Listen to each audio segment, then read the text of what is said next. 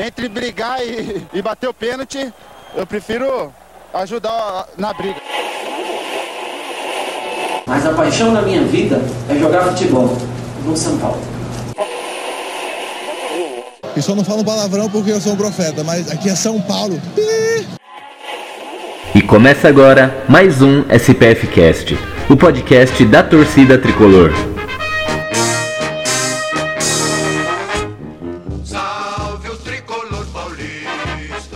Salve, salve, torcida tricolor! Começando mais um SPF Cast, o podcast da torcida tricolor. Começando aqui o programa número 6666 para falar de São Paulo, para falar dessa semana, dessa vitória após mais de 50 dias aí né, sem, sem vitória e outros acontecimentos que, que ocorreram essa semana aí. Alguns bons, alguns nem tanto mas a gente vai falar aqui durante o programa. Mas antes de começar, deixa eu apresentar a galera de hoje aí. Estamos aqui com o Milton, beleza, Milton? Boa noite, torcida tricolor. Aqui é o Milton. Estamos aí para falar dessa semana. Nos encontramos com ela, tão linda, a Vitória.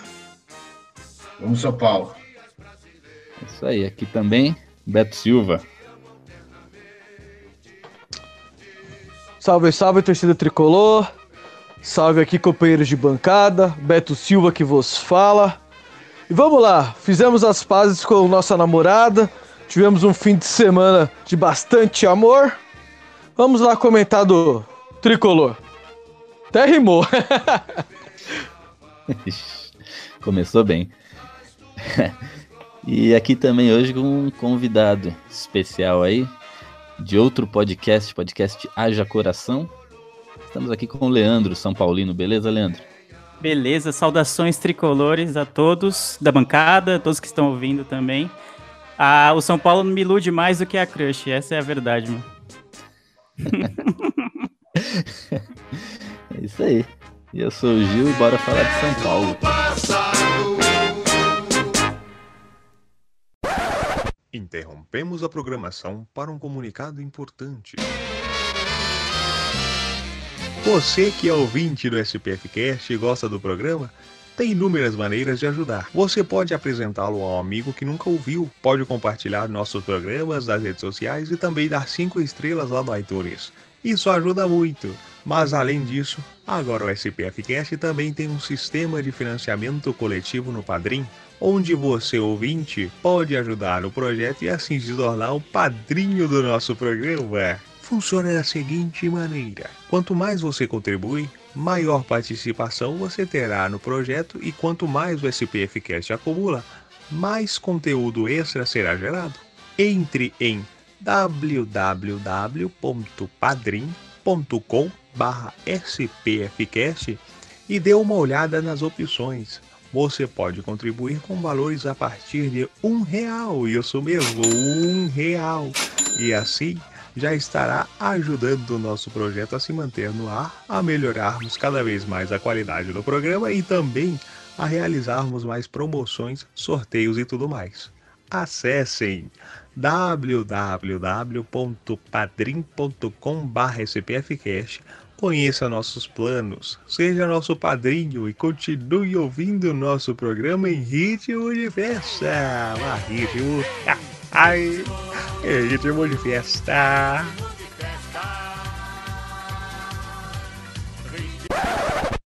My life be like, yeah. My life be like.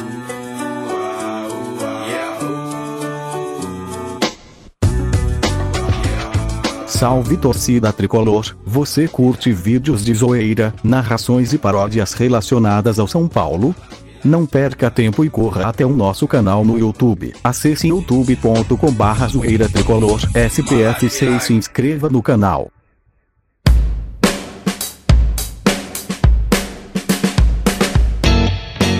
Então é isso aí.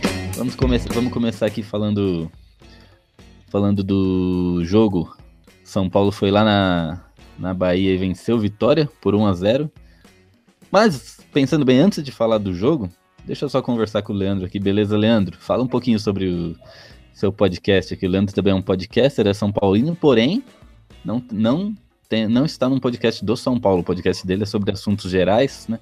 E explica aí pra gente como é que é. Faz, faz o seu jabazinho aí, Leandro. Opa, melhor hora é a hora do jabá, né? Então, eu sou o Leandro, eu com mais três amigos. É, eu sou São Paulino, um amigo meu Santista, que é o Edgar, e dois amigos gaúchos, um gremista e um colorado. Fazemos o podcast Haja Coração. Então, semanalmente, a gente fala sobre assuntos mais gerais, assim, não, não é focado num, num clube como FP, F, eita, SPFC Cast, que é só sobre São Paulo, mas a gente já falou sobre Copa, já falou sobre título mais importante, já falou sobre ídolos fora de campo, manifestações políticas no futebol, futebol nos videogames, enfim, toda semana a gente tem um tema variado, geralmente mais amplo para que ele, a pauta não esfrie tanto, né, depois que o podcast é lançado. Basicamente é isso. Então, se vocês curtirem a minha participação aqui e quiserem ouvir o Haja Coração, nós estamos todos os agregadores, inclusive no Spotify. Também temos o nosso site hajacoração.com.br. Opa, é isso aí. Eu já ouvi já e recomendo. É muito bom. Se falar de futebol no game, eu dou aula, hein? Aqui Olha é, aí, ó. aqui é. Aqui, mano, fifeiro nato. Sei contar antigamente. Aqui manja, velho. Aqui, é É, do- aqui vai do. Aqui vem, vem desde o Elifoot até o FIFA 19. Vai que vem que vem. O LFoot é muito clássico, né, mano? Brasfoot, International Ah. Superstar Soccer, Não, é, cara- Pro Evolution, mano, só, Ah, só clássico. Ah, esse, fi- esse fim de semana, eu vi que eu perdi minha vida, cara. Que eu vou morrer agora de na frente do celular. Eu não sabia que tinha Brasfoot agora pro Android. Caralho, sério? Eita, aí sim. Sério, eu vi. Ô, Eu só vi agora. Ah, eu só vi agora. Faz tempo não, faz alguns meses que tem. Acho que é desde eh, agosto que eles liberaram. Que eu sempre procurei e não tinha. Tinha o Elifute, o Brasfoot Ah, não. Era o Elifoot, é verdade, era o Elifoot. É, então. agora tem um Brasfoot 18 e eu já registrei, tá mara. Tá, o bagulho tá voando o Brasfoot, hein? Nada como ser campeão brasileiro com a Cabo Friense, né? Coisa desse tipo. Não, eu, eu comecei na quarta divisão com 13 da Paraíba e meu 10 é o Marcelinho Paraíba, cara. Com 42 anos, eu quase chorei, cara. Na hora que eu vi, eu quase chorei. Olha aí, o cara, é- cara é especialista. A gente devia ter te chamado pra participar do episódio sobre games. né? Ah, já teve, já? Já teve, já teve. Porra. Foi É, nosso episódio 18. A gente tá no 21, né? Lançado foi o 21. Foi o episódio 28, ou 18, Futebol nos Games. Ficou bem legal. A gente falou de todos esses jogos, tanto do International Superstar Soccer Deluxe, até FIFA e Pro Evolution Soccer, os mais atuais. Então ficou bem legal. Mas Vocês são tiozinho igual eu? Porque eu comecei lá no Pelé Soccer. Pelé Soccer eu não joguei, não, cara. Não, não, esse eu não joguei. A gente é só que era do mas. Super Nintendo. Não era ou era do Mega Drive? É, é jogar Super Nintendo, é verdade. Olha o outro Mega Drive. Pelé Soccer é do Atari, o tonto. Ah, é, então não, não joguei, não joguei esse. Esse então a não. gente não era tão tiozinho É, você assim, é velho pra caralho, Gil. Porra! Joguei, velho. Joguei. Esse eu joguei também, a bola era quadrada. É, e e os jogadores do time todos se mexiam na mesma direção, né? Você punha pra esquerda, eram três jogadores em cada time. Aí você punha pra esquerda e os três pra esquerda. Aí você punha pra direita e os três pra direita. Era um pebolim virtual. Então. E E às vezes dava um bug que ele ficava tipo com a perna cruzada andando, deslizando pela tela. É, vai, beleza. Mas vamos fazer um, um programa aqui só pra falar de futebol nos games, que é um assunto bem, bem legal. Mas antes, escutem o programa de número 18 aí, o Haja Coração, do, do Leandro, o Roger e a galera lá, que é, que é bom. Eu vou, esse eu não escutei, não, vou escutar. Já anota aí, Beto. pra você Toda hora, vale a pena, vale a pena. Já, já, já tá anotado. Acabou aqui o programa, eu já vou escutar lá. É, eu não, porque eu vou editar essa bosta aqui. Mas... Ah, alguém tem que trabalhar, né? Beleza, deixando o videogame de lado aqui, vamos falar de São... Vitória 0, São Paulo 1. São Paulo foi lá na, na Bahia e arrancou uma vitória do Vitória, né? E o São Paulo começou jogando bem, o jogo acabou ficando um pouquinho morno, mas o São Paulo conseguiu segurar o, o placar aí, os três pontos, né? Uma vitória que não vinha, acho que mais de 50 dias. O Jean, nosso goleiro, nosso goleiro titular agora, foi muito bem no jogo, pegou duas bolas dificílimas ali, que talvez o. Talvez não, né? Que o Sidão não veria a cor da bola. Porém, terminando o jogo ali, ele fez uma pequena merda ali, né? Só agora vai desfalcar a gente num jogo importantíssimo contra o Flamengo. Mas aí, passado esse resumo do jogo, Milton, fala pra gente o que você achou dessa partida aí, cara. Ah, Gil, o São Paulo veio mais uma vez no, no 4-2-3-1 do Aguirre, mais uma vez ele fez a opção por jogar com o Edmar lateral e, e tentar colocar o Reinaldo na ponta esquerda para ver se rendia. Mais uma vez não rendeu. É, na direita o Rojas também não, não foi tão eficiente no jogo, porque é, o São Paulo teve dificuldades novamente. É, o destaque positivo foi o Luan, que jogou muita, muita bola ali no meio-campo, junto com o Hudson e também os nossos zagueiros, né? Arboleda e, e Bruno Alves jogaram muito bem, muito seguros. E o Jean também fez uma defesa, pelo menos importantíssima, daquelas de decidir jogo. E fez uma outra muito boa também, como você comentou, fez bobagem no final. O São Paulo basicamente teve uma atuação similar à do último jogo. E a diferença aqui é que o Vitória era muito fraco. O Vitória é um time que se lança muito para o ataque e recompõe muito mal. Então o São Paulo encontrou mais espaço e conseguiu finalizar mais do que no último jogo. Mas no geral eu acho que o São Paulo ainda tem os mesmos problemas que, que causaram a, a série de jogos sem vitórias, né? Que foi finalizada nesse jogo contra o Vitória. Então, agora com a triste contusão do Carneiro aí, que do Carneiro não, do Rojas. O Rojas parece que vai ficar oito meses sem jogar. O São Paulo tem que parar de improvisar nas pontas e de repente colocar os garotos para jogar, colocar o Elinho, colocar o Toró, porque o momento pede. E não há muito a perder também se a gente fizer essa tentativa agora. Eu lembro do campeonato que o Neres entrou faltando nove, oito rodadas e, e, mostrou o valor dele ali naquelas oito, nove rodadas. Então o São Paulo tem que aproveitar e que existe a deficiência, existe a necessidade e, e, colocar, porque de repente esses caras, com a juventude deles, dão uma velocidade que está faltando ao time. Ainda acho que o Nenê tem que voltar para esse time titular, porque eu não gosto muito dessa formação com Diego e Carneiro meio que dividindo função de, de de meio atacante e, e falso 9.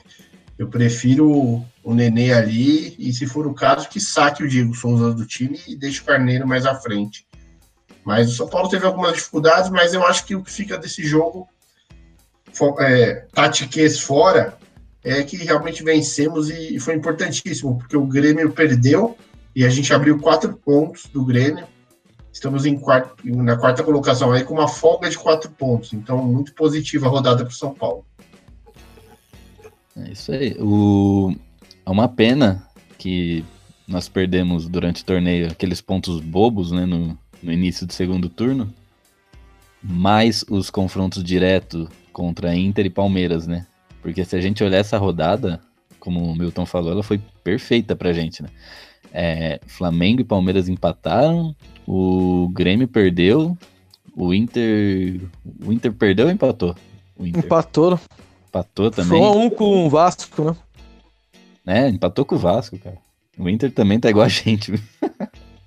Perde cada pontinho. Perder contra o Vasco. Mas e aí, Leandro? E você, cara? O que, que você achou? O que, que você tá achando desse São Paulo aí? É, você também a, acha que a nossa opinião aqui é que o São Paulo não briga mais pelo título, né? E sim pelo, pela, vaga, pela vaga direta no G4. Você também tem essa opinião? Você acha que o time deu uma melhorada contra o Vitória? Eu concordo com vocês, cara. Eu, eu fiquei com medo de falar isso, vocês estarem ainda na, na pegada do título ainda. E mas para mim o São Paulo briga por uma vaga direta na Libertadores. Tem time para isso mas tem desempenhado jogos muito aquém do que foi principalmente o primeiro turno, né? Principalmente aquela sequência pós-Copa, que a gente ganhou jogos difíceis que não eram imaginados assim que a gente ganharia e ganhamos. E aí foi a, a Ludômetro foi lá em cima, né? A gente liderou algumas rodadas e, e aí pensamos que brigaríamos pelo título, mas o, o, o nível, o ritmo do time caiu bastante, cara, bastante. E contra o Vitória não foi muito diferente. A diferença é que o Vitória, como o Milton falou, o Vitória é muito fraco, cara, muito fraco. Do meio para frente, ele até tem jogadores interessantes, assim, pro, pro nível do time, eles têm até uma certa criatividade, mas defensivamente eles sofrem muito e na recomposição deles também é bem fraca. Então, São Paulo, mesmo sem conseguir pressionar muito, sem conseguir impor tanto o jogo, conseguiu o resultado, que foi importante. E como vocês falaram também, mais do que a vitória, é, foi uma rodada muito boa, né? Vendo que o, o Flamengo e o Palmeiras empataram, o Inter também. O Grêmio perdeu, o Inter empatou. Então, no, no frigir dos ovos, como se costuma dizer, foi uma rodada boa, mas eu acho que não vale a pena ainda se iludir com o título, não, por causa dessa rodada. Até porque a nossa sequência é bem difícil, né? Flamengo, Corinthians e Grêmio, se não me engano, né? Essa é a sequência. Então... Grêmio e Cruzeiro depois. Cruzeiro quatro... depois. A, a, aquela se... Essa é a sequência que consagrou o nosso campeão do primeiro turno. Então vai Exato. ser ela de novo. Flamengo, Exato. Corinthians, Grêmio e Cruzeiro. É, então, o Flamengo é em casa, mas a gente vai jogar com o Sidão no gol, então eu já tenho certa preocupação de, dos gols sofridos, é bem triste isso. É, e por outro lado também tem o Corinthians fora, a gente já conhece o retrospecto, não nem vale a pena ficar lembrando disso, o retrospecto da gente lá na arena é, é medíocre, para dizer o mínimo. E depois tem o Grêmio, só que o Grêmio é também no Morumbi. Então, eu acho que contra Flamengo e contra Grêmio, se a gente conseguir resultados positivos, principalmente é, contando que o Grêmio pode ser que jogue com o time reserva, né? Meio que eles estão quase largando o brasileiro de novo. Então, se eles jogarem com o time reserva, a gente tem uma possibilidade maior de ganhar esses jogos. Mas esses, esses três, quatro jogos aí na sequência vão definir bem o futuro e as intenções do São Paulo no campeonato, porque se for mal nesses jogos, são, são pontos valiosos que vão distanciar a gente do, do dos líderes e possivelmente nos aproximar dos, do, dos times que estão atrás da gente. É isso aí. E falando em tabu, todo mundo nesse campeonato tá quebrando tabu, né? A gente poderia quebrar isso contra o Corinthians lá na Arena. Porra, a gente, podia. A gente quebrou contra o Furacão lá na, na Baixada. O Palmeiras quebrou contra a gente, né, no Morumbi, depois de 16 anos. Então, vamos quebrar mais um, né? Só pra, só pra continuar essa cena aí, o campeonato das quebras de tabu. Não, e, e, pegando esse gancho, Gil, o São Paulo ele tem dois objetivos nesse campeonato. Foi o que sobrou. É a vaga direta para Libertadores e a quebra do tabu na Arena Lava Jato. Então, é, esses, tem que ter esses dois objetivos em mente. O São Paulo tem que conquistar esses objetivos. Que isso, querendo ou não, vai dar muita moral pro próximo ano. O time de São Paulo chegou lá num patamar que, se a gente for, for analisar, não era o patamar para esse elenco. Né? O ti, um time São Paulo tem, o São Paulo tem um elenco. Para esse elenco está, mas mostrou qualidade.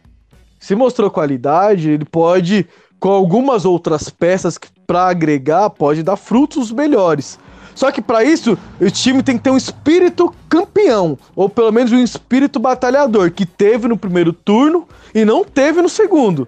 A gente não viu aquele espírito aguerrido a querer vender a derrota caro pros adversários, suar a camisa até a última gota de suor, até, correr onde, até onde não aguenta mais. Isso a gente não tá vendo mais. E precisa resgatar esse espírito, né? Acho que, querendo ou não, isso é o que moveu o São Paulo a chegar onde chegou. E parar das improvisação, né?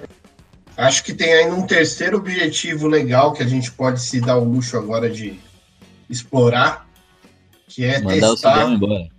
É, é, de certa forma é isso. testar o Lucas Perry, porque as atuações do, do, do, do, do Jean e do Sidão não foram é, maravilhosas durante o ano. E uma, é, esse jogo contra o Flamengo é uma oportunidade tanto para testar o Lucas Perry porque o Jean fez bobagem.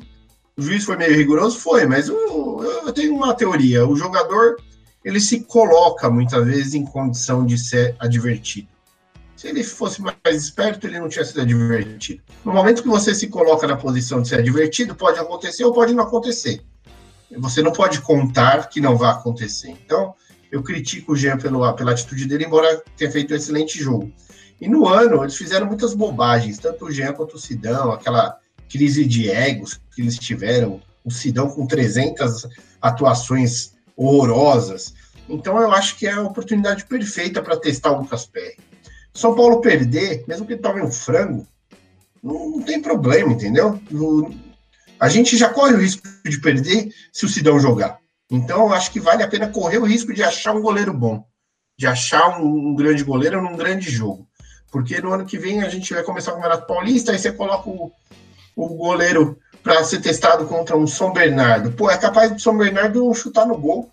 e, e a gente não vai testar nada. Então, na minha opinião, uma grande chance de colocar o Lucas Perry nesse jogo, colocar o, o Toró e o Elinho também, para a gente sentir se esses caras podem, co- como a gente enxerga eles para o ano que vem, como uma realidade ou só como promessa mesmo. Então, pelo menos um jogo ou dois, eu acho que cabe a oportunidade e, e da forma que o campeonato se desenhou, como, como eu concordo com o Leandro que não brigamos mais pelo título, é uma, uma utopia falar em título nesse momento, porque não são só sete pontos, também são três vitórias para tirar.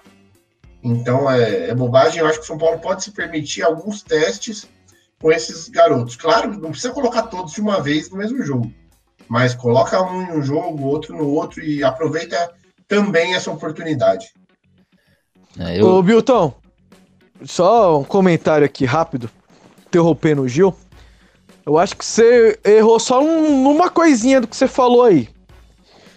Contra o São Bernardo, não. São Bernardo é time grande aqui da BC. São Bernardo é foda. Se fosse contra o Santo André, eu entendo. Mas contra o Bernô, aqui eu sou de Bernôs, tá ligado? Nós é Batateiro. batateiro. Se fosse o Ceboleiro, aí você podia falar isso, mas batateiro não, porra. É verdade. Perdão, eu também sou de São Bernardo e É, e é, um ato falho imperdoável.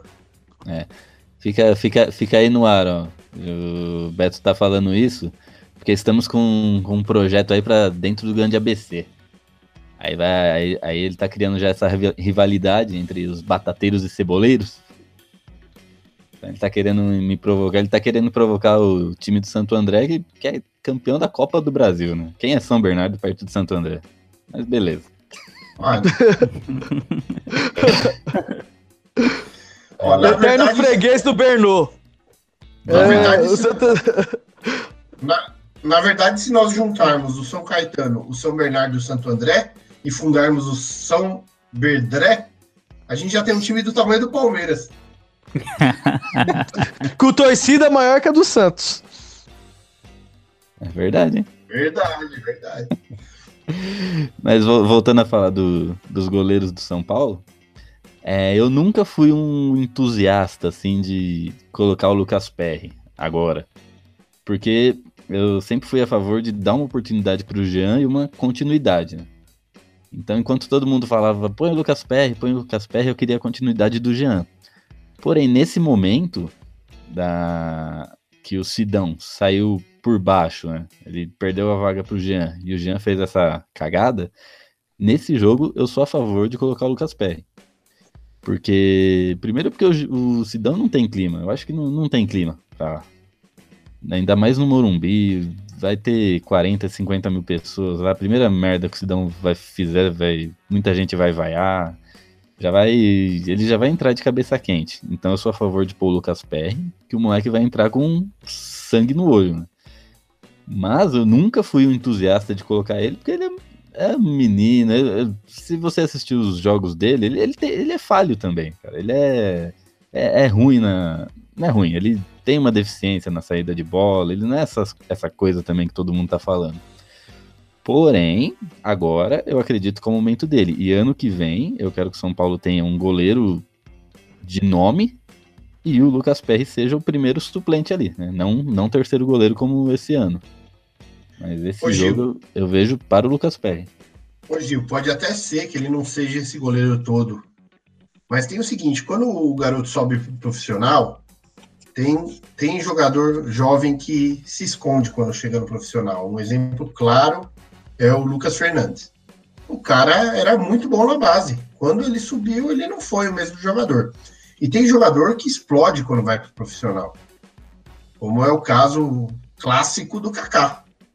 Então a gente tem que, tem que ver, tem que jogar a camisa, ver, jogar a camisa e falar, meu, ver qual é o peso dela em um jogo valendo. E tem que dar, tem que dar a chance, até porque senão amanhã ou depois o, o, o jovem vai embora e a gente mal viu jogar aqui. De repente o cara tá estourando na Europa e fica todo mundo reclamando. Então, se o São Paulo paga um salário, forma um jogador, alguém abrir uma cerveja, fiquei com inveja.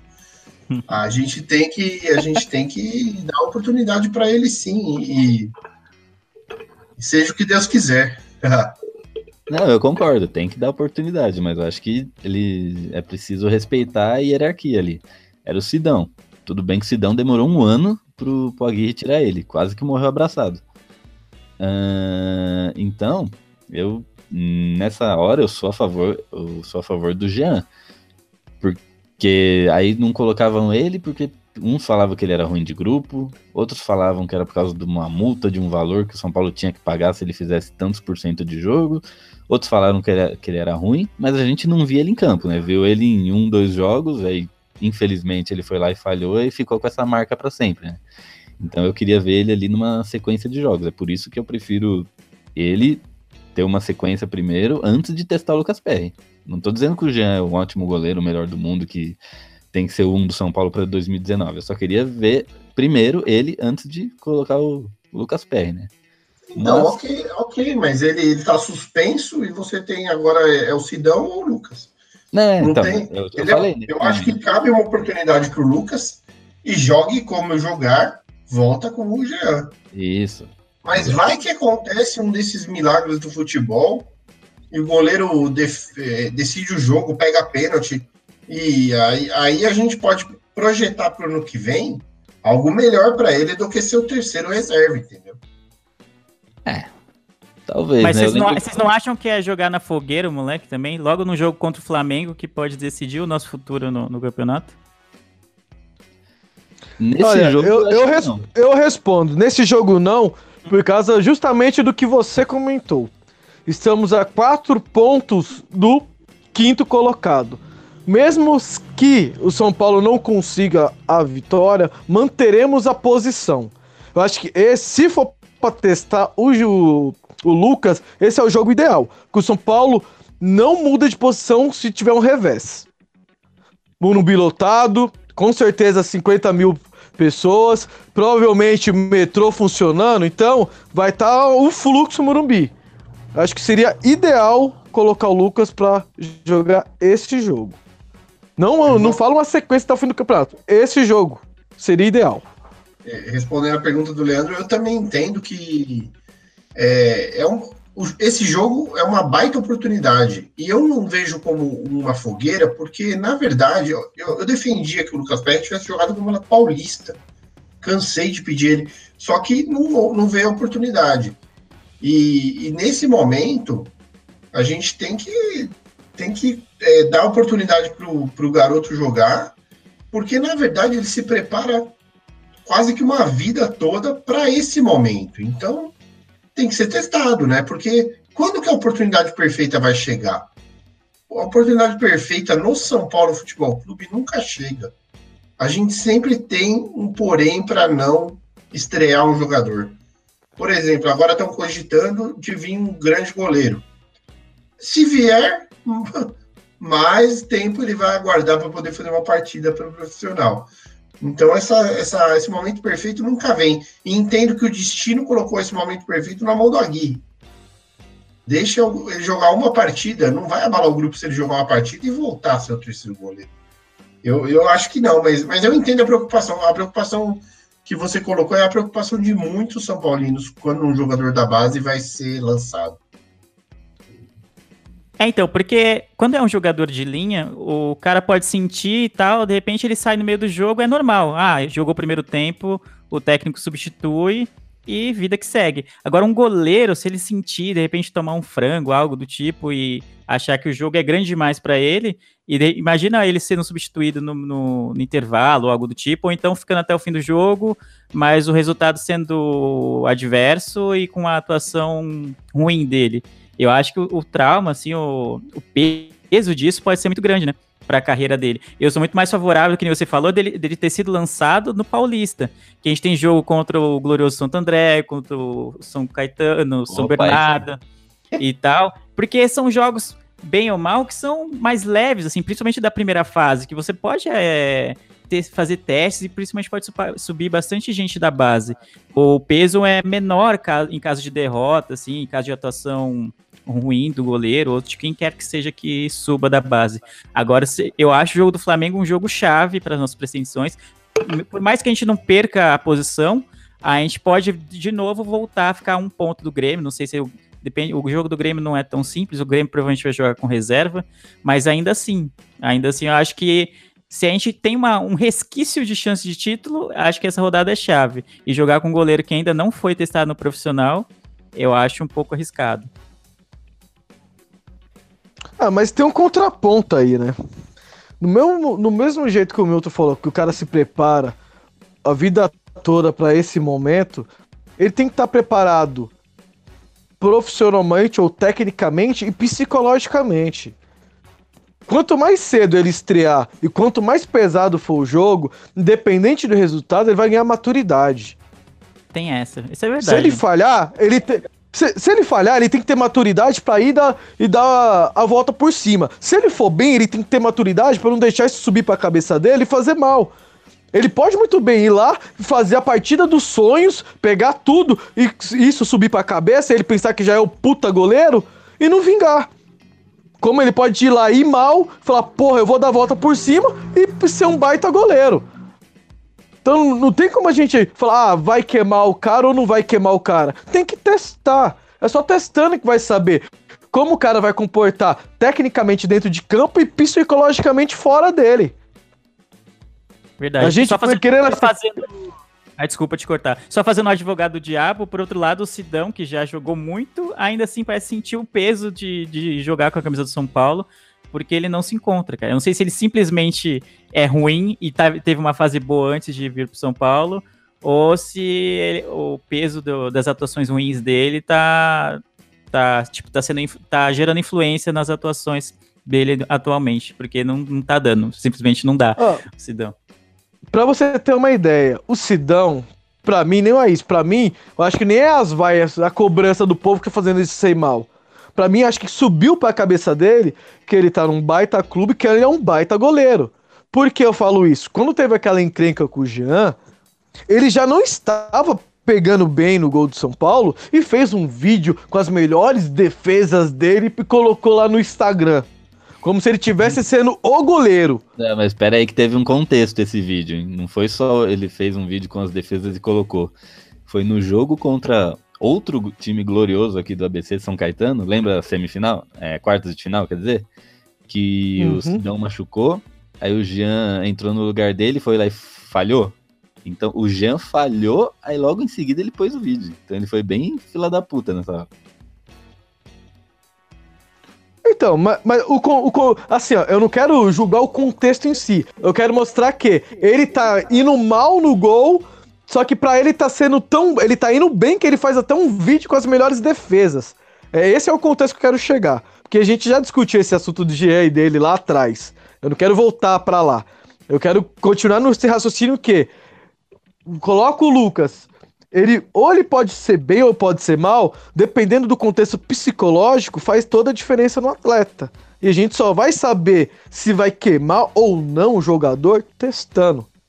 A gente tem que correr o risco. Os clubes têm que estar preparados para isso do mesmo jeito que os jogadores treinam, se preparam para essa estreia, o clube também tem que estar. Tá. A gente tem que testar o jogador, pode ser cedo ou não pode ser, pode queimar ou não, pode, ele pode absorver isso bem ou não. Tem pessoas lá dentro do São Paulo observando isso.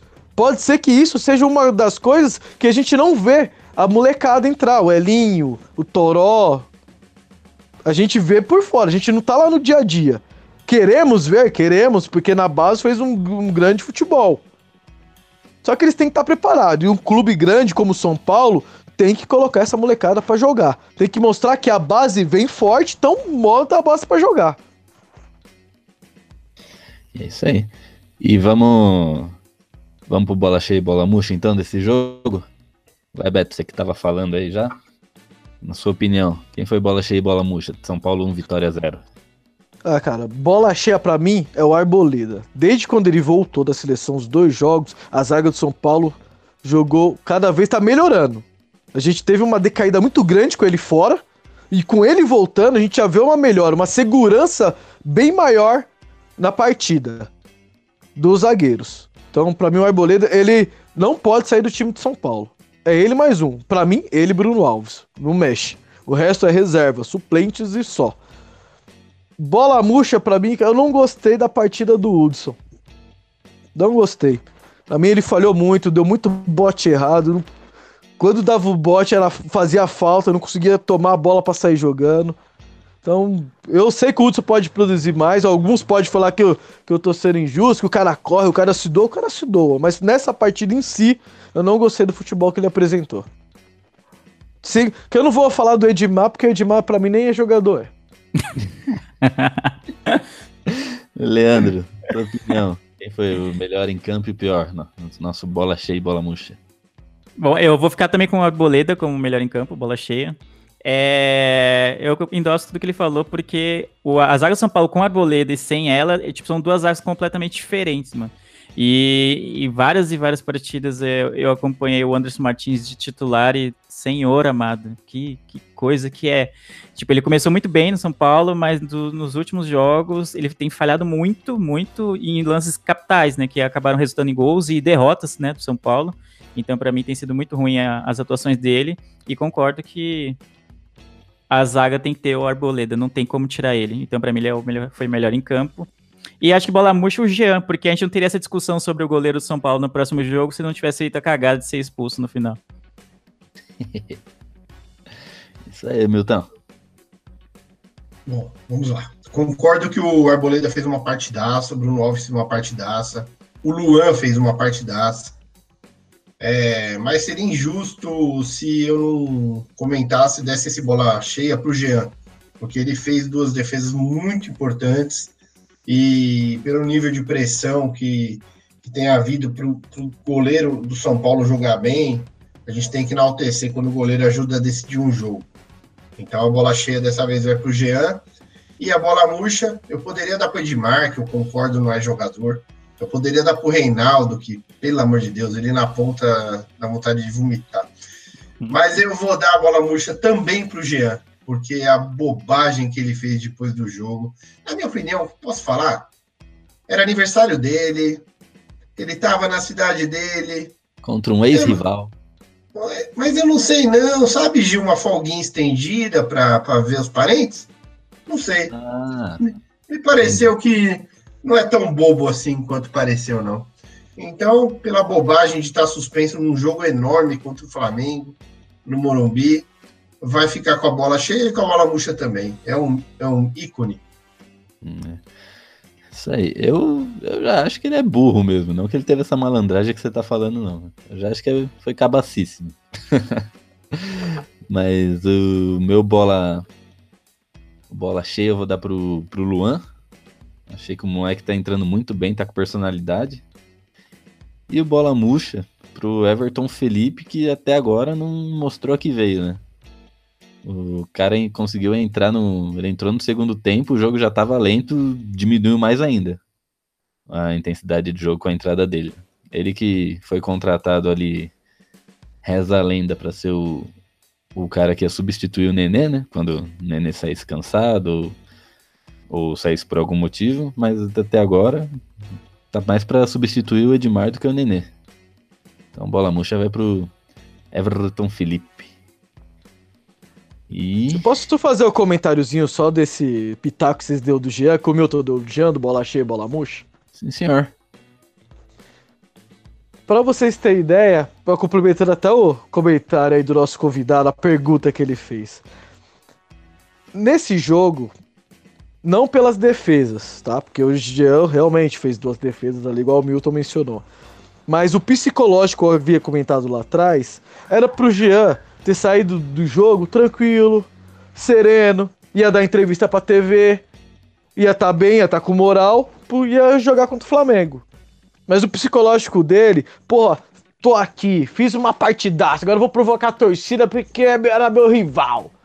Isso é amadorismo. Aí, na partida, você viu o Gia, 22 anos, parecia que ele já tinha quase 30. Fez defesas boas. Acabou a partida, agora você conhece o Jean porque tem os 22 anos.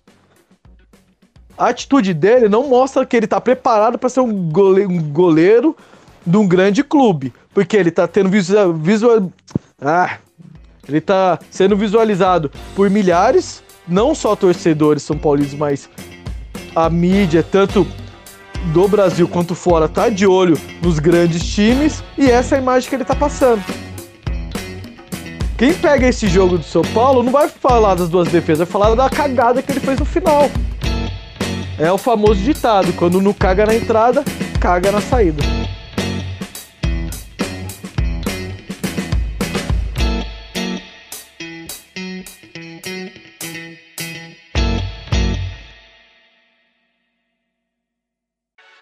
Levantamento de bola na área do Vitória. Reinaldo, lindo passe pro Rojas, para trás para quem vem chegando. Tá na rede.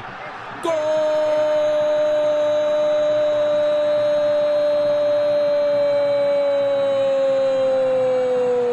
E é do São Paulo. Bruno Alves, o zagueirão foi lá conferir na área. Bola toda trabalhada de pé em pé, rolada para trás. O Bruno Alves chutou e não valeu, é isso? Valeu sim. O Ronaldo tá ali com a bola. Olha o Ronaldo, tá reclamando de alguma coisa. Olha aí, começa com o Reinaldo, passa pelo Rojas, ele rola pro Bruno WhatsApp do SPF Cast, envie seu recado para 11993846141 e comente sobre o jogo, o programa, o tricolor ou o que mais você quiser. Desde Uruguay, mil y unas preguntas de lo que viene sucediendo con San Pablo en este segundo turno del campeonato brasileño un equipo que encantó y ahora encuentra muchas dificultades para retomar su buen desempeño. Primero lo culparon a Sidón. Hoy fue Jean el golero. Hubo descuidos de todo tipo. Se pusieron las fichas sobre Nené y Diego Souza. Hoy ninguno de los dos apareció. Eh, les hablo de mi admiración por ese club, ya que una San Paulina me, me hizo aprender sobre San Pablo. La amé, la perdí, pero en él ustedes tienen a Aguerre, un gran auro y negro uruguayo que dio muchas victorias a Peñarol. Creo que debe haber más concentración, menos ne, ne, ne, y el grupo tiene que cerrarse de nuevo para poder retomar. Creo que aún hay tiempo de, de llegar. Y basta de priorizar competiciones. Hay que jugársela todas. Fuerte abraço desde Uruguai a todos. Aqui é o Fernando do Emirim, da Zona Norte de São Paulo. É, quero dizer que, por mais que o São Paulo esteja nessa situação difícil, é, lembrando que nós não temos elenco, um elenco limitado, a Aguirre vem tirando tudo do time. É, acredito que essa queda seria normal, é, por mais que esteja nessa situação, eu acredito no São Paulo até o final. Vamos acreditar no São Paulo até o final. Peço a torcida, vamos lotar o Morumbi. É, o ano passado a gente ia cair, estava apoiando até o final. Esse ano aqui nós vamos conseguir a classificação para a Libertadores e vamos manter uma base para o ano que vem, o que vai facilitar com a chegada dos reforços e acredito realmente que o ano que vem podemos conquistar alguma coisa. Esse time de São Paulo vem evoluindo, o Raí vem trabalhando muito para isso e tem que acreditar, não pode deixar de acreditar no São Paulo nunca. Como torcedor, esse é nosso papel. Vamos até o final. Que o ano que vem eu espero que chegue reforços como o Hernanes, Pato, é, mais alguns outros reforços também pontuais. Eu gosto daquele Samuel Xavier do Ceará, também seria bom. E vamos apoiar o São Paulo. É isso aí, vamos para cima, apoiar o Aguirre também. Não adianta ficar trocando de técnico, a gente já viu o que, o que faz isso, né? E vamos aguardar. São Paulo é um time guerreiro, os caras vendendo tudo. É um time limitado, sim. É, a única coisa que eu queria é ver mais é, meninos da base no time de São Paulo. Mas fora isso, para mim, é, eu vou apoiar até o final. Valeu. WhatsApp do SPF Cast, envie seu recado para 11993846141 e comente sobre o jogo. O programa, o tricolor ou o que mais você quiser.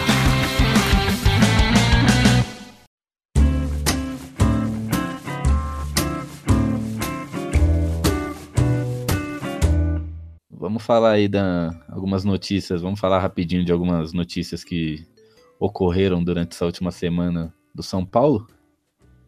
E a primeira que eu quero falar e perguntar para vocês também se vocês viram o novo trailer, o novo trailer não, o trailer de um filme que vai sair do São Paulo. Vai passar no cinema, vai estar tá dia que dia que é? Acho que é 8 de novembro nos cinemas, que é um filme barra documentário, né? Que vai ter, vão ter depoimentos, imagens históricas, montagens, tudo sobre a história do São Paulo. O nome do filme vai ser Onde a Moeda Cai em Pé. Vocês, vocês chegaram a ver esse trailer aí? Opa, claro. Deu Qual é? ansiedade. Só de ver o trailer já, já ficamos interessados, né? Eu acho que é um filme para quem tem criança levar o filho, é, tentar se juntar com outros amigos são paulinos para ir com as crianças ao cinema, para a gente, gente conseguir mostrar um pouco para os nossos filhos do que, que tornou a gente tão fanático, né? Porque, por enquanto, dentro de campo, a gente não, não tem conseguido uma época muito gloriosa para levar a criançada, mas eu acho que vale a pena é, levar as crianças ao cinema e, e, e ver o filme. Eu estou muito ansioso por esse filme. Acho que vai ser um, momento muito especial de, de, ver esse filme no cinema. Gostaria de ter visto mais informações sobre o local da estreia, porque a gente viu é, um post sobre a cidade onde o filme, onde o filme será exibido, mas é, vimos que vai ser a Rede Cinemark, a princípio, que vai fazer essa exibição, mas a gente não sabe aonde ocorre a pré-estreia. Eu acho que a pré-estreia vai ser um evento imperdível. Né, tá, é, o projeto vai ser exibido na rede Cinemark. Eu tô, tô lendo a notícia aqui, né?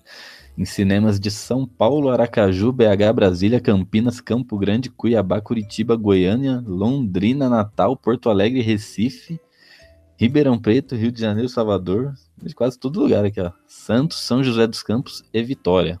Ah, Vitória, se ferraram, perderam da gente. é, mas parece que vai ser legal isso aí, é que nem você falou, né? É, hoje, hoje em dia tá difícil levar filho. Levar não, né? Fazer o filho acompanhar futebol. Eu, eu tenho um moleque de 7 anos que não, não viu ainda, né? Um, um título de São Paulo. Enquanto os amiguinhos deles na escola ficam zoando ele. Outro dia ele chegou aqui e falou: pai, o fulano de tal falou que o Corinthians é campeão e São Paulo não. Falei só hoje. Só esse ano, né? Nem sempre foi assim, né? Mas vai explicar. Então tá complicado pra gente aí. E o que, que você achou do trailer, Leandro? Chegou a ver? Eu cheguei a ver o trailer, vi hoje, e cara, mano, ah, até arrepia, né, mano? Dá até uma saudade você ver o Raí falando, tem uma sonora do Rogério logo no início do trailer. Aí você vê caras como o Amoroso, o Lugano, que vão ter participações nesse filme, já dá uma emoção diferente, cara. Já fiquei muito pilhado para ver. Eu não tinha visto nada assim sobre o, esse longa. E aí, quando eu vi o trailer, já quis ver logo no cinema, já, já tô pilhado para ver. Porque tem, tem, que relembrar um pouquinho da, das glórias, porque o nosso momento não tá bem longe disso, infelizmente. Então, em vez de levar o moleque para ver o jogo do São Paulo, tá mais fácil levar ele para ver o filme mesmo, que, que aí, quem sabe, a paixão pelo São Paulo se reacende. É isso aí. Então, dia. Cadê? O filme vai estar disponível nas redes Cinemark a partir de 8 de novembro. Então, é bom aí pra, pra gente que é São Paulino. Não percam. Ô, Gil. É. Emendando, né? Falando do filme, falar de uma outra experiência que está disponível aí para os São Paulinos. Essa é bem salgada, mas ela vale cada centavo. É, uma, é quase uma loucura financeiramente mas ela vale cada centavo, porque uma vez tive a oportunidade de, de fazer e foi emocionante demais, que é o Vou Jogar no Morumbi, que esse ano vai, vai dar a oportunidade do São Paulino jogar é, uma partida no estádio do Morumbi é, entre São Paulinos, né, com arbitragem, com uso do vestiário. É um evento espetacular. Na verdade, já fui três vezes, porque duas eu tive a loucura de, de parcelar e, e uma eu ganhei uma promoção de estádio 97 e acabei indo pela terceira vez. Já faz uns três anos que eu não vou, mas é fantástico. Eu vou jogar no Morumbi, ele tem três opções de pacote. É, uma que você joga só entre os, as pessoas que compraram o pacote, e aí dois caras é, ex-jogadores, né, acabam sendo seu técnico. É uma outra, uma outro, uma outro é, modelo do pacote que você joga com o Nenê e o Reinaldo. E um outro modelo que é o grande atrativo desse ano, que é a partida junto com o Mineiro e Josué. Então, o pessoal fica ligado aí no, no site da Passaporte FC, porque já está aberta a venda, é, é caro, é, não dá para falar que é um evento barato, é bem caro, mas é, vale cada centavo, é de arrepiar. É, na primeira vez que eu fui, todo mundo passou pelo vestiário, porque a primeira vez que eu fui foi o ano da despedida do Mito, né? E, e tocava aquele, aquele sino, né? Quando você entrava. Lembra que o São Paulo entrava com o, o sino é. desse DC no fundo? Hellbell. Coloca... cara, quando tocaram aquele sino, cara, não tinha um que não tava chorando. Você entra no campo chorando, o hino nacional é chorando, é, um monte de marmanjo lá, mas todo mundo chorando. É uma experiência assim inacreditável para quem gosta de jogar futebol.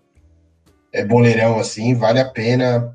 E o que tem a favor é que os caras parcelam e é uma coisa que você vai lembrar coisas da sua vida. Então eu, eu recomendo demais para quem tiver a, a felicidade de poder fazer a loucura de participar, mas vale muito a pena e fica a dica. Eu entrei aqui no site que você falou, cara, e esse tem um pacote aqui que é só para você jogar entre, entre pessoas que pagaram, já tá esgotado. Já, esse é o pacote Sou Tricolor. Porém, tem os outros três. Tem um que é do desafio que você joga ao lado do Careca e do Leandro Guerreiro. E o outro é com o Neném Rivaldo, oh, Neném Rivaldo, ó, Neném Reinaldo, que nem você falou, e o outro, esse ainda tem vaga. E o outro é com o Mineiro e Josué também tem vagas ainda. Mas os valores, nossa, é muito salgado.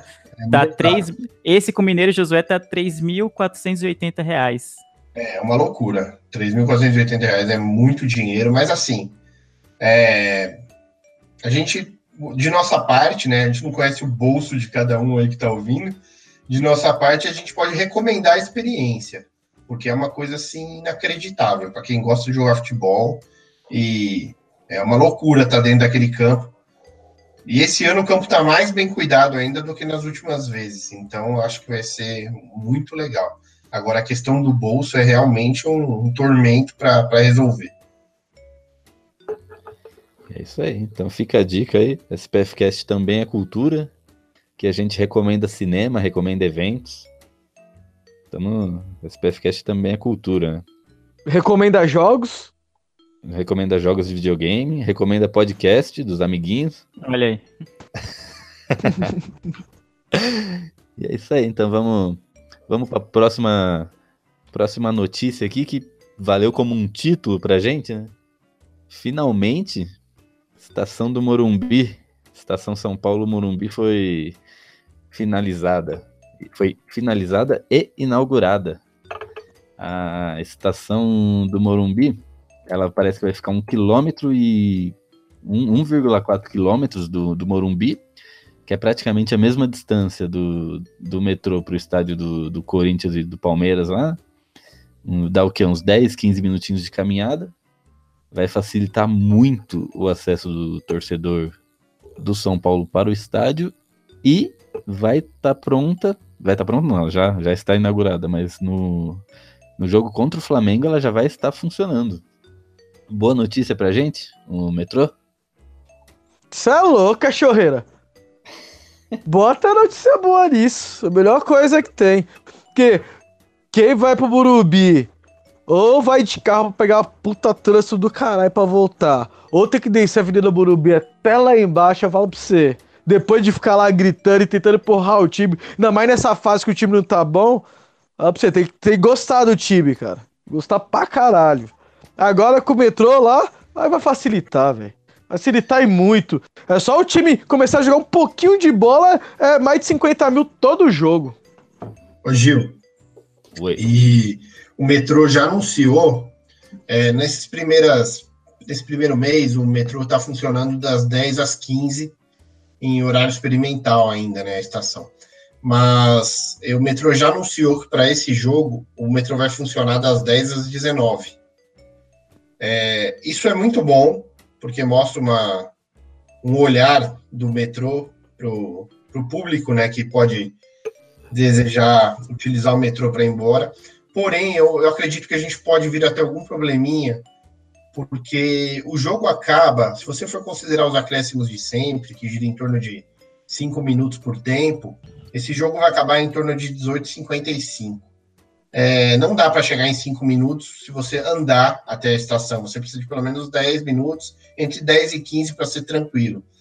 E se está marcado para fechar às 19, a gente vai ter aglomeração na porta e pode causar uma situação ruim no jogo de estreia. Eu acredito que o metrô teria muito bom senso se estendesse esse horário é, de, de fechamento da estação para 20 horas. E mesmo que ele abrisse, em vez de abrir às 10, abrisse às 11 da manhã a estação, para poder trabalhar até às 8. Porque, imagina, no primeiro jogo de fluxo de torcida, o metrô fechar bem no horário que o jogo termina é uma coisa que pode causar algum problema. Então fica aqui o alerta e fica a sugestão para o metrô de São Paulo estender pelo menos meia hora esse horário, porque aí vai ficar show. Isso aí. Fica a dica aí pro metrô de São Paulo. Estica a hora aí, metrô. Vai É, acabar poderia, né? jogo. Poderia. Fazer cagada logo na, na estreia, na, na primeira, no primeiro jogo com a estação já aberta, seria bizarro, né? Já seria um ponto bem negativo. Essa estação, pra quem não é. Acho que acredito- que todo mundo que tá ouvindo é de São Paulo, mas pra quem não é e não sabe, é a saga que é essa linha amarela pra ficar pronta, cara, meu Deus do céu. Recentemente a linha Lilás também do metrô ficou pronta, ma- alguma par- ma- mais estações, né? Que também estavam em obras há muito e muito tempo. Cara, é, pra, pro São Paulino, especialmente, é, é um sonho realizado.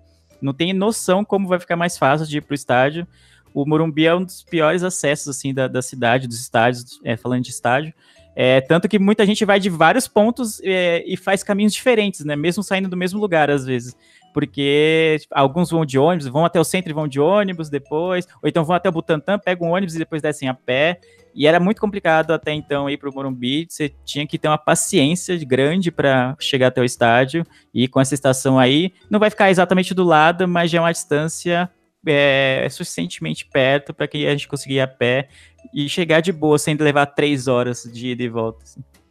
É isso aí. E vale comentar também que a estação é um grande presente para o torcedor do São Paulo, mas é um presente também para aquela região, porque tem muita gente que trabalha e mora naquela região e precisa do metrô, porque o bairro do Morumbi fica do lado de lá da marginal.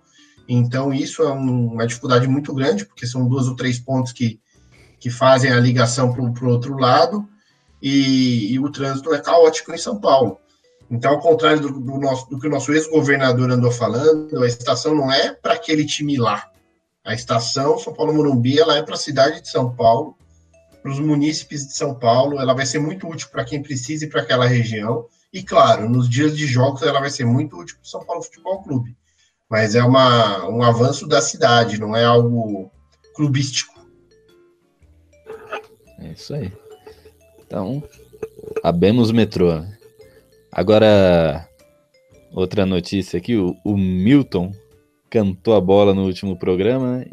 e hoje o jornalista Robson Morelli disse que São Paulo e Vanderlei estão com o encaminhamento certo para um acerto em 2019. Ahn, sem citar os nossos três goleiros, que a gente já falou bastante deles, o que, que vocês acham aí de Vanderlei no São Paulo? É uma boa? Sim ou não? Acredito que todo mundo vai falar sim. E se há possibilidade, né? Se, se o jornalista não tá querendo só dar aquelas, noti aquelas famosas fake news, né? Só pra, só pra aparecer na mídia aí. Bom, é, o convidado quer falar? Não, pode ir, cara. Vai lá, vai lá. Então, então, então deixa eu abrir os trabalhos. Na minha opinião, o Vanderlei e o Groy são os dois únicos goleiros que jogam no Brasil que, que são bons de grupo, estão em fase ascendente tecnicamente, é, tem uma envergadura muito boa e a gente vê com regularidade fazendo grandes jogos. Então, se o São Paulo está pensando num goleiro top e o Groi é muito difícil que saia do Grêmio porque ele é ídolo lá, é ótimo que o São Paulo pense no Vanderlei. E aí, eu acho que o São Paulo tem que ter uma estratégia bem agressiva mesmo. É negociar com o jogador e pagar a multa para o Santos. E é isso que eu acho que pode acontecer. Por quê? O Santos hoje veio e negou esse boato. Falou, não, o melhor goleiro do Brasil fica aqui em 2019. Só que o Santos está considerando que, que, ele vai falar que não quer vender e o São Paulo vai, vai se retirar. Só que se o São Paulo fizer uma proposta para o goleiro e for lá e pagar a multa, e essa multa gira em torno de 3 milhões de euros, o Santos não tem o que fazer, não tem como segurar o jogador. E, e se você reparar a, a manchete do jornalista hoje, a manchete é São Paulo encaminha acerto com o goleiro Vanderlei, do Santos, para 2019. Veja que ele não fala que o São Paulo encaminhou um acerto com o Santos pelo Vanderlei. Ele fala que o São Paulo encaminhou um acerto com o goleiro. Então, eu acho que onde a fumaça a fogo, o Leco esteve no, conversando com o presidente do Santos na semana passada, de repente, para avisar que vai fazer uma proposta e ver se haveria, haveria chance de negociação. Porque se não houver, pelo menos o Santos não vai poder falar que não foi comunicado antes. Diferente é, como os chineses chegaram no Corinthians e levaram os jogadores sem conversar com o Corinthians. O Leco bateu na porta lá e foi conversar com ele. Se ele não quiser negociar, paga a multa sem negociação. Então eu acho que mesmo o Santos tendo desmentido, é uma boa possibilidade. E ainda que não seja esse o nome, esse é o nível que o São Paulo tem que procurar para o ano que vem. Isso aí, eu concordo. São Paulo tem que trazer um goleiro no ano que vem é daí para cima. Chega de apostas. Já apostamos em Denis, Renan Ribeiro, Sidão, Jean. Talvez ainda, quem sabe esse ano o Lucas Perra ainda não joga. Mas é muita aposta, cara. É muita aposta e por enquanto São Paulo errou em todas.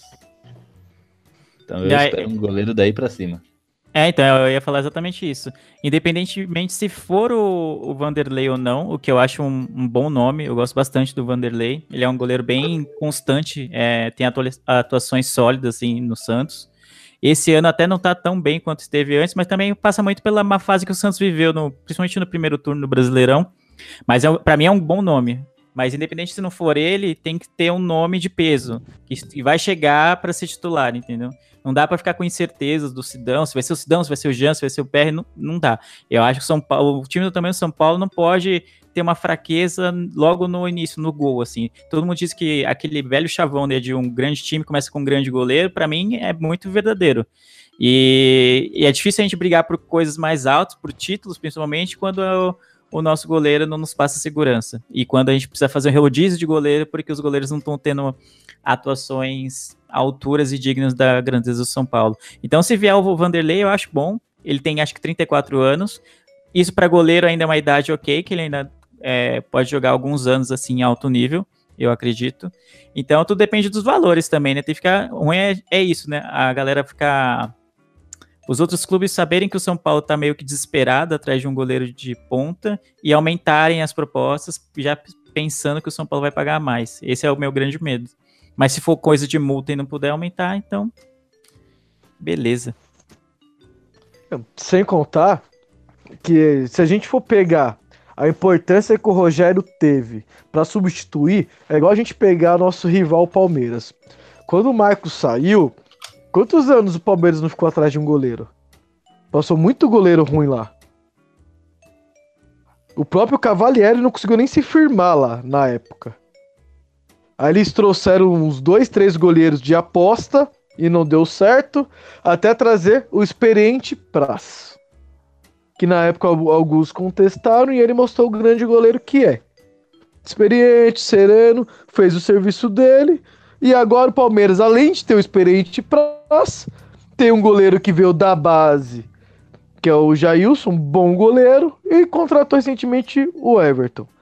Comparando com o São Paulo, poderia ser um Vanderlei ou um goleiro experiente, que seria o Praz da vida, o Lucas Perry, que seria um Jailson da vida, e um goleiro que É. contratou seria o Jean.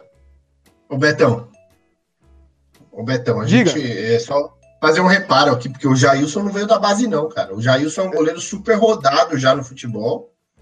E ele, ele foi estourar, foi fazer um grande campeonato quase já muito tarde para um goleiro. Ah, é, é verdade, que ele, É, que ele tinha.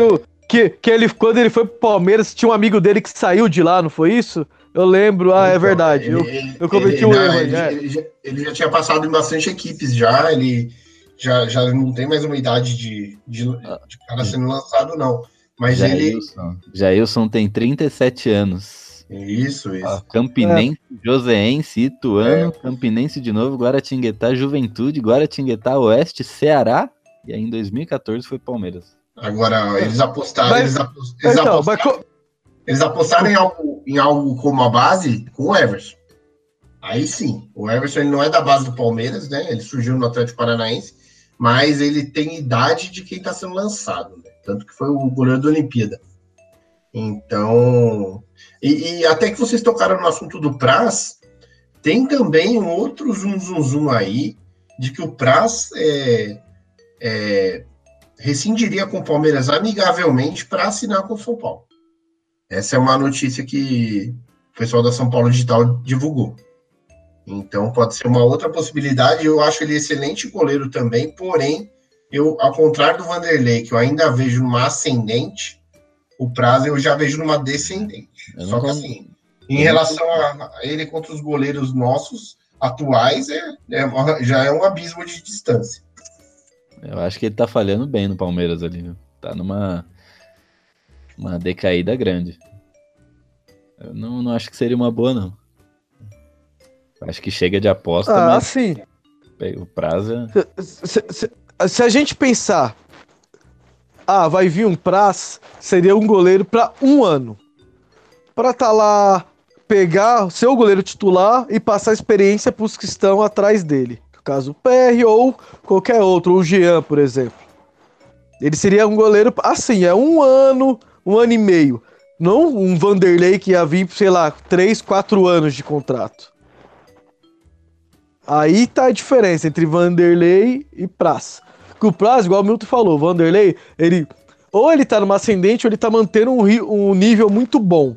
O Praz veio de uma contusão grave, acho que foi no, no ombro, é o cotovelo, que ele, ficou, que ele tirou ele da Olimpíada.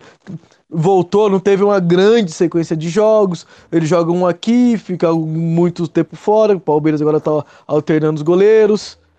Então, o Praz seria mais pra essa experiência para os demais goleiros. Chegar, assumir a titularidade e passar essa experiência para os demais. Isso aí. E antes aqui, deixa eu só mandar um abraço aí para quem tá acompanhando a gente pela live aí, Leandro Gouveia, Robson Batista, Deva Gomes, Sou Tricolor, Cristiane Jesuíno, Leia Souza, Alisson PH, toda a galera acompanhando a gente aí na live, mandando mensagem, palpitando aí no, é, nesse assunto tão falado aí nesse ano no São Paulo, que são os goleiros. E só antes de fechar, eu queria só dar uma, uma notícia triste aí. Um, acredito que tá todo mundo sabendo, né? Mas o meia do São Paulo, Daniel, que estava emprestado para o São Bento, ele faleceu, né? O meia tinha 24 anos e foi encontrado lá no Paraná, é, sem vida. E aí é uma grande perda aí pro futebol, né? O menino tinha 24 anos, tinha muito futebol para mostrar ainda. Então, meus sentimentos à família e a todos os conhecidos, né? E é isso aí. Então vamos fechar aqui que já já bateu uma hora e pouco o programa. Então, Leandro, faça suas considerações finais aí, faz seu jabazinho e vamos se despedir aí do, do, do SPFcast de hoje, cara. Opa, primeiramente eu queria agradecer o convite, cara. Foi tipo, muito bom gravar, curti pra caramba, foi bom. Vou me tornar com certeza um ouvinte assíduo do, do podcast, Opa. porque né, um, um, podcast que fala sobre São Paulo deve ser ouvido. Mas gostei pra caramba de gravar, gostei dos assuntos que a gente abordou. Então, se precisar, a gente tá aí. E se quiserem me ouvir mais, podem me ouvir lá no Haja Coração, em todos os agregadores, no Spotify, enfim, no, tanto para plataformas Android quanto iOS, e no nosso site hajacoração.com.br. Aí, valeu. Eu agradeço pela sua presença aí, por aceitar o convite feito com muita antecedência, né? A gente, a gente combinou isso há semanas. Claro, claro. É isso aí, Beto. Considerações finais aí. Ah, quero agradecer aqui meus companheiros de bancada, convidado aí, agregou bastante, falou bastante aí, bastante experiência aí com o futebol. Aos nossos ouvintes, que tem que aguentar a gente toda semana falando besteira no ouvido deles, né? E, e o São Paulo tem que focar, usar a base. E é isso aí, planejar 2019. Com força, com foco, confiança aí no trio Rocha, Raí e Lugano que eles escolham o melhor para São Paulo aí para o término e começo do ano que vem. Valeu. É, Milton. É, haja coração. Agradecer a presença do Leandro. Valeu, Leandro, Opa. por gravar com a gente. Foi muito é legal. Nóis. Eu também vou me tornar um ouvinte assíduo do Haja Coração. E Sempre que quiser, as, as portas virtuais estão abertas para você gravar com a gente. E agradecer ao pessoal que nos acompanha toda semana, dizer que realmente o foco do São Paulo, a matemática, nos impõe essa realidade. É a vaga direta para Libertadores nesse momento, infelizmente. Mas, quem sabe, dias melhores virão ano que vem.